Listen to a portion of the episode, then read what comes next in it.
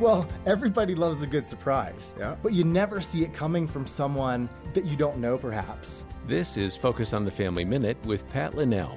So, for instance, I can give you a birthday present. Remember, it's your anniversary. There's a producer today. It's her birthday. Happy birthday. Yay, There's some- Ashley. yeah, Ashley. There's some expectations of it's my birthday.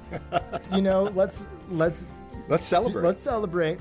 but when I get loved on, when it's not my birthday, not my anniversary, and it feels good and it's out of the blue, most people never get to experience that.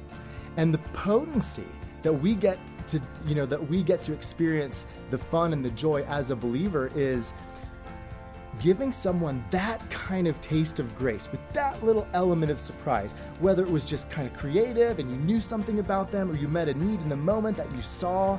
More from Pat at FamilyMinute.org.